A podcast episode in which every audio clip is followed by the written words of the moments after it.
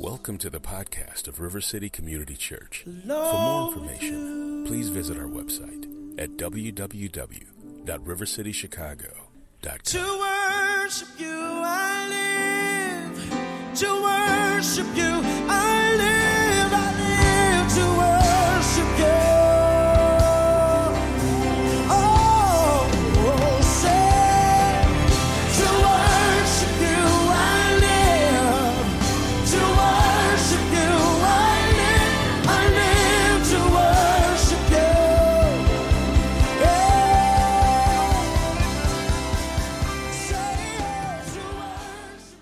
Amen, amen, amen. Good morning, River City. A couple quick community, family update, communication things before we jump in. For one, how many of you got to partake in the wonderful breakfast time this morning? How many of you were part of that? Yeah, I'm glad you were. Not enough. So I want to first thank those of you who came and thank the community group led by Adam and Anne Augustine and Praj David. They're all over there. Thank you, and for the whole group for putting that on this morning.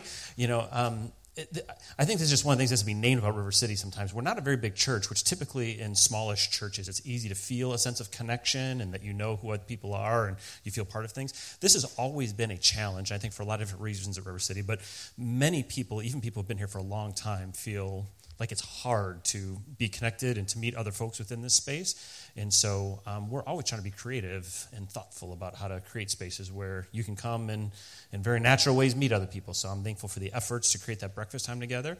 And that was our first one, so you know it's not part of the culture yet, but we plan on doing these. So I hope, can you try to get here a little early on those Sundays when we do it again and hang out a little bit, get some coffee, get some pancakes, meet some other people. I think that'll be good for us to do. So thanks again for that, and we're planning on doing some more of those. Sound good? One other thing, you know, I think as a church, much like people, sometimes your greatest strength is your greatest weakness. And so I think one of the strength sides of River City is that we've got a very experimental kind of culture where we're always willing to try new things and see what helps advance the mission. Some of the negative downside deficit that often comes with that is we don't communicate how or why it started or how and why it ended when it did. And oftentimes it's just for simple reasons, but it doesn't get communicated. So want to just communicate one of those to you just so we're all on the same page. A little over 2 years ago, we formally started for the first time women's ministry. And it was, I think by all accounts, a very successful venture. And kind of the backstory behind that, Melissa Walters, who's been a member of the church for a long time, had access to some unique women's ministry environments that she was part of and wanted to bring some of that into River City, but was also very conscious of the fact that every one of those environments was, for the most part, all white and wanted to be thoughtful and sensitive about how that would work in River City. So Shamika volunteered to kind of co-pilot with her and really think through how to create spaces like that within River City. And so we had a really solid 2-year run doing some stuff that I think a lot of good transformational stories came out of that. And but when a few months ago Melissa felt it was time for herself to transfer, I also kind of then released Shamika. She's now, as you know, an elder here at the church. And so that iteration of women's ministry is, we're bringing that to a close, the bottom line.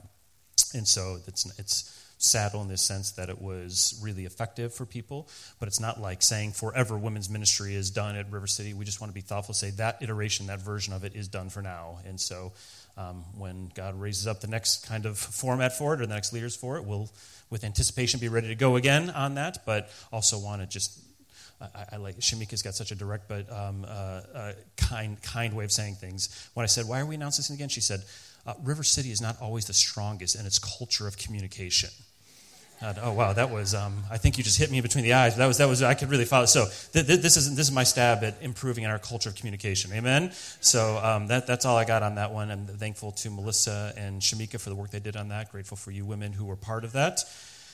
And again, we'll have other kind of activities happening, stuff like that. But wanted to be thoughtful about that. Okay.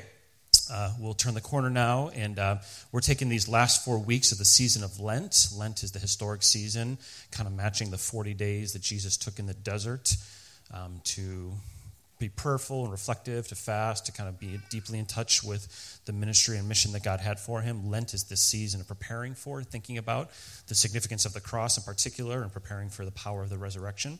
So we're just doing a very straightforward 4-week reflection called The Meaning of the Cross. And each week, I'm failing if you're not walking away each week from this with like one clear aspect of what the cross means. That's really what we're trying to do here is the cross is such a simple, accessible image at the center of Christianity. And yet, despite its simplicity, its accessibility, there's so much dimension to it. There's different themes, different motifs, different lenses through which the cross is viewed and understood in the New Testament. And so we're kind of just picking one each week. So last week, we focused on this idea of the exchange. Say the exchange. Kind of looked at the supernatural reality that when Jesus died on that cross, something supernaturally opened up, that there was the ability for two-way exchange happening, that the sins are...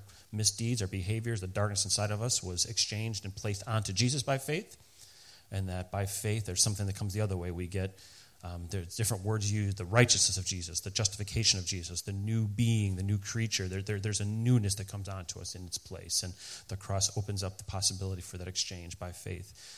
This week, also want to be very straightforward, we are going to focus on the theme of Passover and Exodus. Will you say those two with me? Passover and Exodus. Excellent. Let us read together. Let's go ahead and stand up. We're going to read from Luke chapter 22. We're going to read from the Last Supper, famous passage, famous imagery. The Last Supper is recorded in all four gospel accounts, Matthew, Mark, Luke, and John. It sounds nearly identical in Matthew, Mark, and Luke's version. John adds some unique imagery to it. We're going to focus on Luke's version. Luke chapter 22, we're going to read verses 7 through 21. Follow along if you will. This is Luke's version of the Last Supper. Then came the day of unleavened bread, on which the Passover lamb had to be sacrificed. Jesus sent Peter and John, saying, "Go and make preparations for us to eat the Passover." "Where do you want us to prepare for it?" they asked. He replied, "As you enter the city, a man carrying a jar of water will meet you. Follow him to the house that he enters and say to the owner of the house, 'The teacher asks, where is the guest room where I may eat the Passover with my disciples?' He will show you a large room upstairs, all furnished.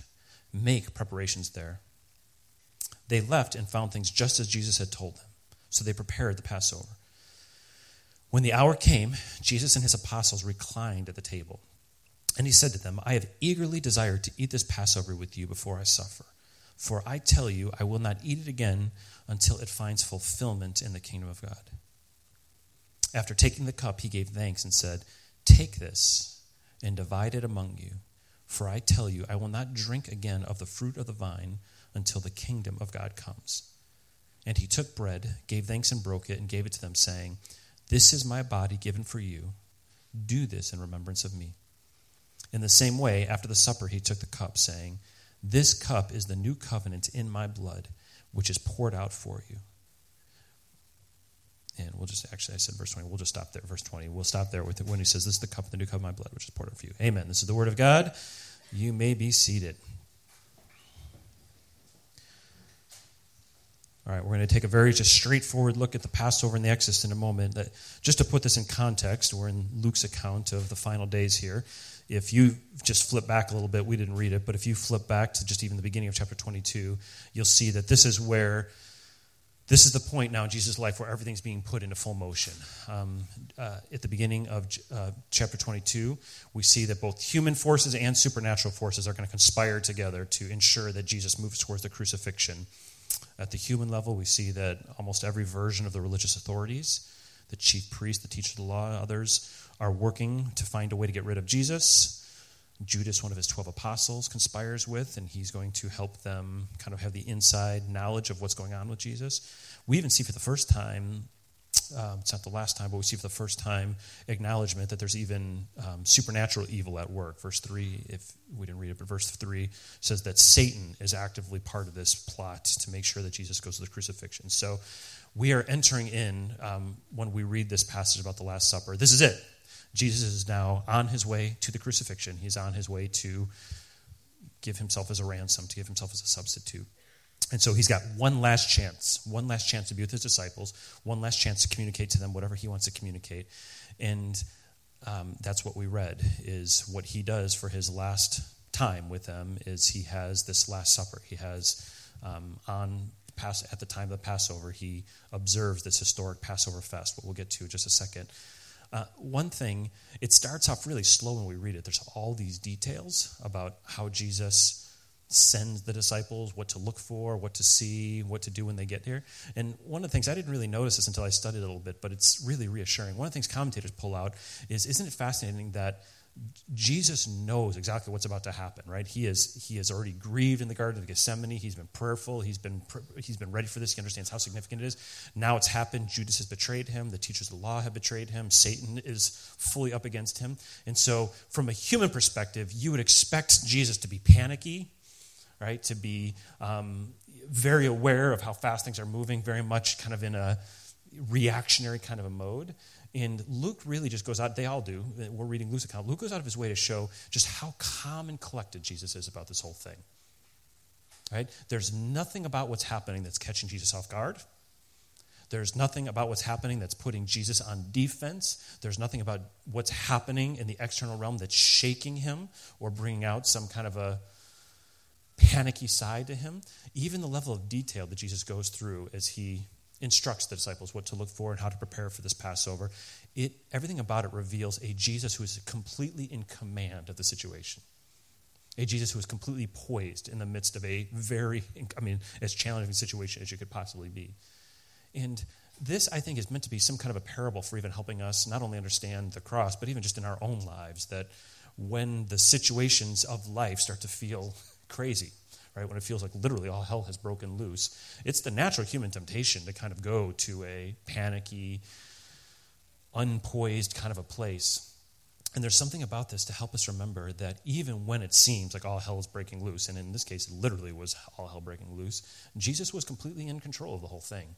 Jesus still was above the whole thing. Jesus was in union with his Father and with the Spirit to accomplish the larger goal of what had to be accomplished through this. And there's just something really reassuring about it, that Jesus not only is readying them, he's readying themselves. He is readying them for the cross, what he needs to do on the cross. And it shows, I like how one of the commentaries just called it, the whole section was just called the mood of Jesus. That's the whole context of this, is the mood of Jesus, seeing this calm and collected Jesus who's ready for it. So I think that just kind of colors some of the context.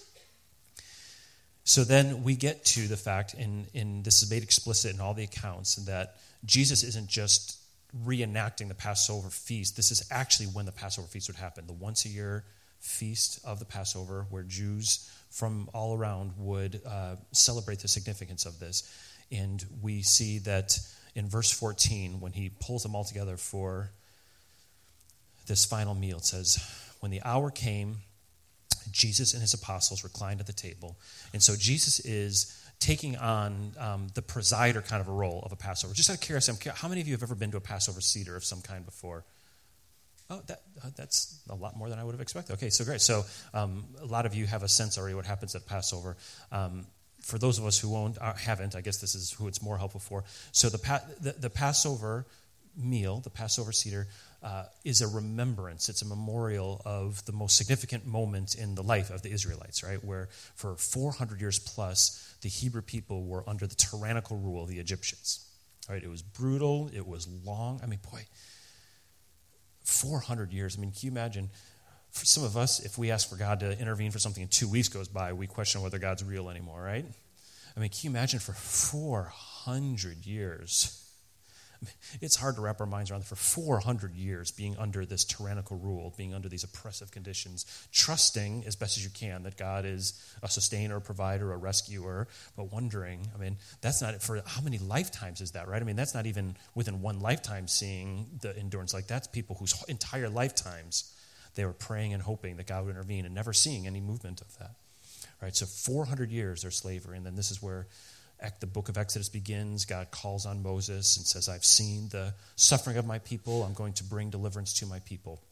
And so the Passover in Exodus represents the intervention of God in human history. And the Passover part gets to when God is prepared to move. God says there's going to be an angel of judgment who's going to come. All right? And it's going to bring death to everybody that it touches, everybody. And that the only way, it's not your own record that gets you released from that. When the angel of death comes, the only thing that can release you is to have blood on the door of an innocent lamb who was shed on behalf of the people. And when the angel of death comes, when it sees that blood, it would pass over. And then the Exodus kind of gets to the releasing from bondage, right, where God brings them out and they go to the Red Sea, and the Red Sea miraculously opens up, and they're freed from bondage. So what happens with the Passover is there's kind of three main elements that a presider would kind of lead the community through much of Jesus is doing here. And the presider would start by saying, why is this day significant? Right? And the stories would begin to be told about the Passover and the Exodus.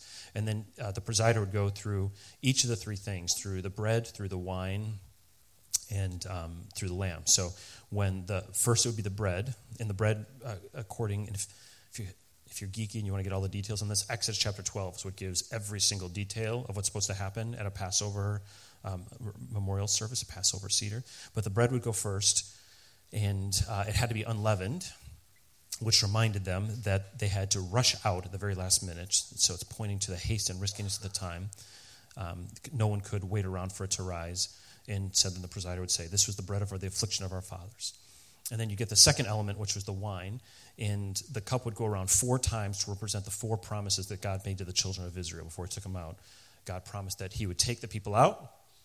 God promised that he would rid them of their bondage. God promised that he would pay a redemption price. And God promised that there would be this covenant, that he would take them away to be his people and they would be his. All right, so you'd get the bread and then you'd get the cup. We see both of those in this Passover, right? So those two elements would have been expected. And when we're thinking of the Last Supper, I think it's helpful to remember when the disciples are sitting around with Jesus, this is not the first time they've done this. Right? They've done this every single year since they were born. Right? Every year at this exact same time in history, they've done this exact same meal. Right? So what Jesus is doing with them is very, very familiar.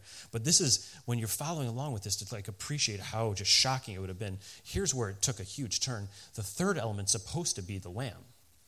Right? In fact, the text starts off by saying, came the unleavened bread, the day of the unleavened bread, which the Passover lamb was to be sacrificed. That's the main point of the Passover meal, right? Is where the lamb comes to represent the Passover, where the blood is put on the doorposts. And Jesus, in these three accounts, in all four accounts, Jesus never even refers to any kind of a lamb being part of the meal. Right? There's no lamb there. In John, it goes even further where John attaches some language to it. But this is where, just to like kind of follow the significance of the Last Supper, this is where it would have taken a huge turn for them, right? The two things that were so different for them based on every other time they've ever experienced it is, first, there's no lamb, all right? So clearly Jesus is saying something to his disciples about the cross when there's no lamb. And then secondly, the Passover meal is just a looking back kind of a thing. It's remembering how God had intervened. And so in some ways, Jesus is doing that. He's remembering. But thanks. You've already got this up. Look in verses 18 through 20. This is where the language would have just been screwing with them in realizing how significant the cross was going to be. He's not just looking back in this Passover meal. He's looking present time and even forward. He says this in verse 18. He says, I tell you, I will not drink again from the fruit of the vine until the kingdom of God comes. So he took the bread, gave thanks, broke it, gave it to them, saying, this is my body. Do this in remembrance of me. And then when he takes the cup, in the same way after the supper, he took the cup, saying, this cup is the new covenant in my blood. This is the new covenant by my blood, right? So every Passover they've ever done has been looking back at what God had done in history in the deliverance, but now Jesus is saying, this is the new covenant. This new covenant is being poured out for you. And so in essence, what Jesus is saying is the Passover, the same thing that you've always done, is still true. We are remembering the God who passed over, who showed grace, who delivered from bondage, but it's also new at the same time, that Jesus directly inserts himself into it. He says, when you look at me and when you look at what I'm about to do at the crucifixion, and he had been telling them about the cross. This was not unfamiliar to them. They just hadn't fully grasped it. He's saying, when you look at the cross, that is the ultimate Passover. That is the ultimate Exodus. That's the key. That's the legend. That's the way to understand one of the deep meanings of the cross. Tracking with me? So I'm now, from this before, not going to say anything new. I'm just going to draw two applications out of it. I just again, it's as simple as we can on this, because I'm hoping from this series that we've just got some kind of ways of looking at the cross that we carry with us. And so just two applications from it that I would love to just kind of have you be reflecting on, be considering on. And they're both off of just this simple thing. So idea number one, when we think of the cross, right, when we think of the meaning of the cross, one of the most fundamental meanings of the cross is to think of it as the Passover and the Exodus. Right? So when we think of Jesus on a cross, when we think about him resurrected, when we think about what he had to do, one of the most fundamental ways to come back to its meaning is to locate what Jesus did in this ancient story of the Passover and the Exodus. Right, there's this woman, Fleming Rutledge, who's written a book that a lot of people are benefiting from right now. It's a deep exploration of the cross. It's called The Crucifixion: Understanding the Meaning of the Cross. And she summarizes, this is just the same thing as saying, thinking of the cross as Passover and Exodus. But if this helps you, and if you're a note taker, I would write this part down, and I'm happy to email it to you if you forget it. But she just puts a sentence on each one of these. What does it mean that it's Passover? What does it mean that it's Exodus? So here's the two ways she says it. Number one, the cross rescues us from death, as on the night when the dark angel passed over the homes of the Israelites. Okay, so I'm going to say that a couple times so we can just kind of sit in that. That's the Passover part, that it rescues us from death, as on the night when the dark angel passed over the homes of the Israelites. You got that? And then secondly, it's deliverance from bondage, as in the climactic passage through the Red Sea. It's not either or, it's both. Right? You holding on to both of these images of the Passover and of the Exodus, that it rescues us from death, as on the night when the dark angel passed over the homes of the Israelites, and it delivers us from bondage, as in the climactic passage through the Red Sea. So again, not trying to be clever or complicated here. I'm trying to give us some like really clear resources. So these are ways we can reflect on it. So if the first one is that it rescues us from death in the same way as when the angel passed over, that's a way to reflect on the cross. That's what God says is true about us, whether we see it as true, that without God, we're dead. It's that straightforward. Without God, we are dead. That is how God sees the situation that we're in, right? And that's part of the awakening that has to happen to every person, is coming to that conclusion. Without God, we are dead. And then to see that death is not what God wants for us, right? In the same way that the blood represented the ability for the angel death to pass over, God's intention for us is life, right? And so the longevity of that. I just think it's so beautiful that the Bible starts essentially with the Exodus story right after Genesis, and then that motif is used all the way through the rest of the way, right? Like God is trying to make it as clear as possible how this works, right? That God's intention is not that we would have death, that we would have life. And then it colors it in just a little bit differently, that second piece, that we need deliverance from bondage. That in so many ways, what physically happened to the Hebrew people under the enslavement of the Egyptians is what at some level is true of every human being. Right? For some, socially, it actually is what's true. For spiritually, it's what's absolutely true for everybody, that we are actually in bondage. Right? That there is an evil force, an evil bondage that we need to be released from, and that we need God's saving intervention faith to deliver us from. And I think that imagery of the Passover and the Exodus becomes just one of the really clear ways to consistently reflect on the cross. And Dad, just one more piece. This is kind of more personal piece on it for me. But as I was reflecting on it, when Jesus does these remembrance ceremonies, it's in the context of community, right? It's not just a one-on-one. It happens in a communal kind of context, even though it has one-on-one application. Same one Paul talks about it elsewhere. And it made me...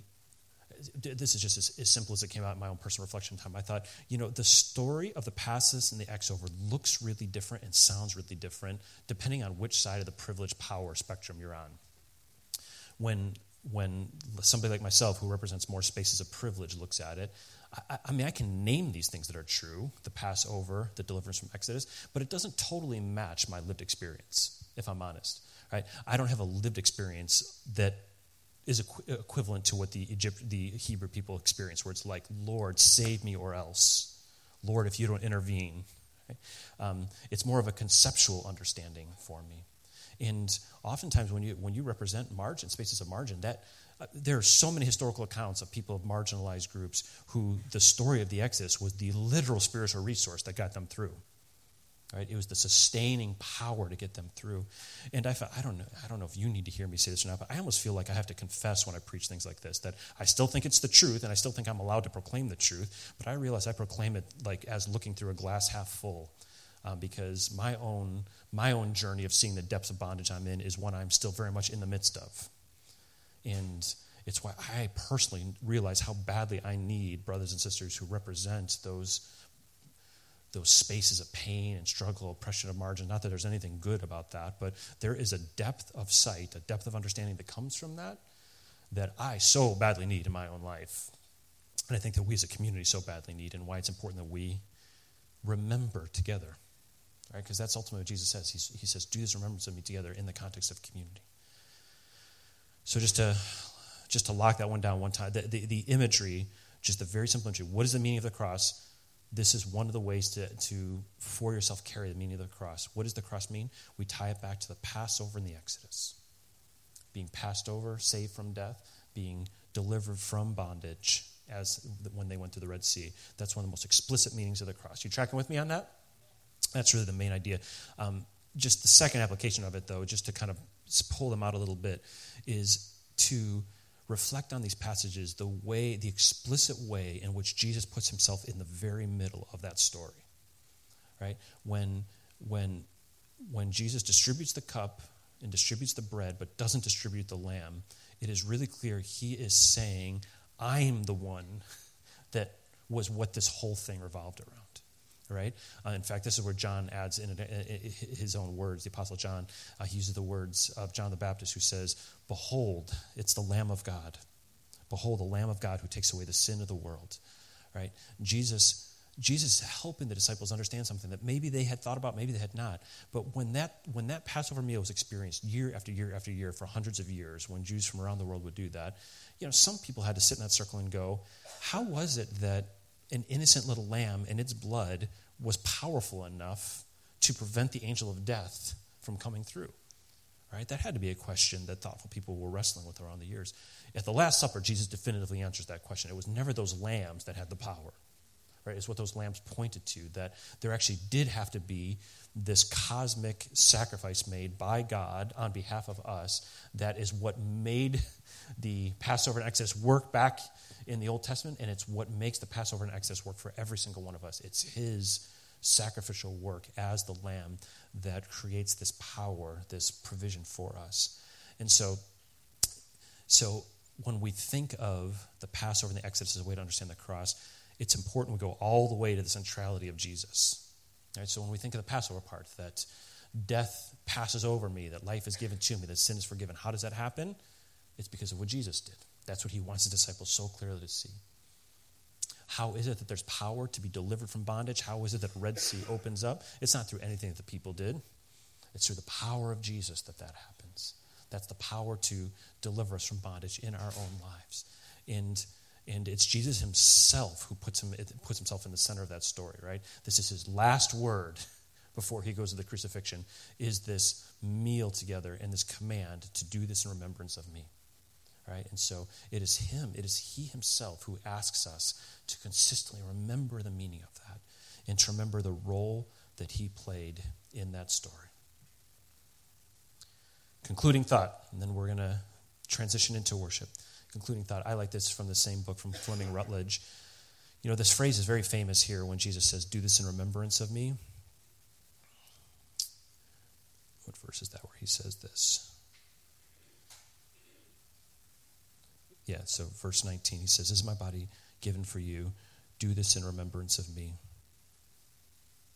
And she plays around with that word remembrance or memory. And she said sometimes in the modern context, we don't appreciate the full depth of that word. She says the most common, and I think this is probably right, she said the most common way we tend to use memory is more like a memorial. So like for a lot of us, when we think of the Passover service, we think of more as a memorial, that it's remembering something that happened in the past, remembering the significance of that. It says that's not incorrect, but it doesn't get to the full depth of the word memory or remembrance in the Hebrew sense. And so she says in the Hebrew sense, memory is a calling to mind, and remembering is to take something that happened in the past and to bring it into the present in an active kind of a way. She said, the Seder Supper is not a memorial of God's saving action in the past. And this is a thick sentence, but try to follow what she says. She says, it's an appropriation of that same saving power here and now. When we repeat Jesus' words, when we reflect on Jesus' words, do this in remembrance of me, we're not actually just thinking about the Passover and Exodus. We're not just thinking about Jesus in the upper room. We are acknowledging that right now, right here, Jesus is active at our community, in our space, wanting us to see that he's accomplished the same thing for us here and now. He invites us into this in a very real-time kind of a way, that's actually what remembering is. It is taking the events of the actual literal Passover in Exodus. It's taking Jesus at the Last Supper with his disciples, but it's bringing that into present tense and putting ourselves into that situation and trying to join it. And so it's as far as your imagination can go, it's totally appropriate to do this, to insert yourself into that situation where Jesus is doing these things, where he says, here's the bread that's broken for you, here's the cup that's poured out for you, in the same way that the angel of death passed over, in the same way that I led the people out of bondage, that's what I'm doing for you. That's by faith, it's all yours.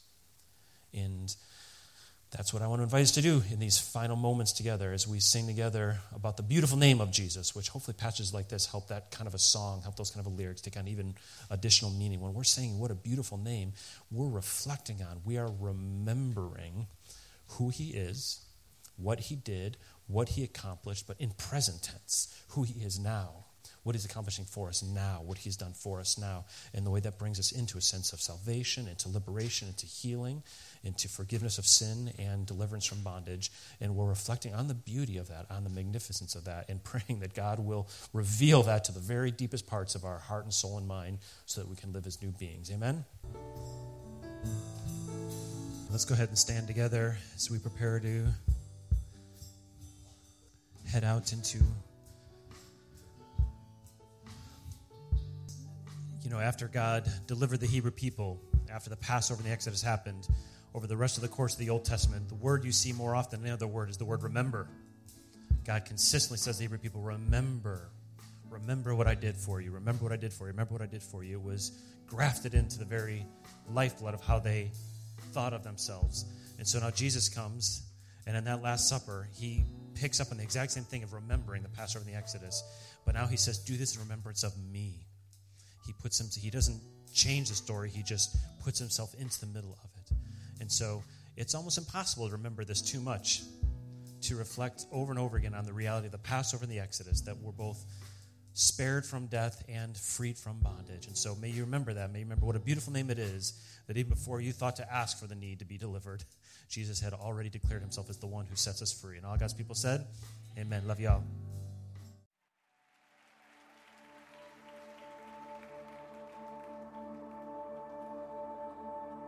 You were the Word at the beginning, one with God, the Lord Most High.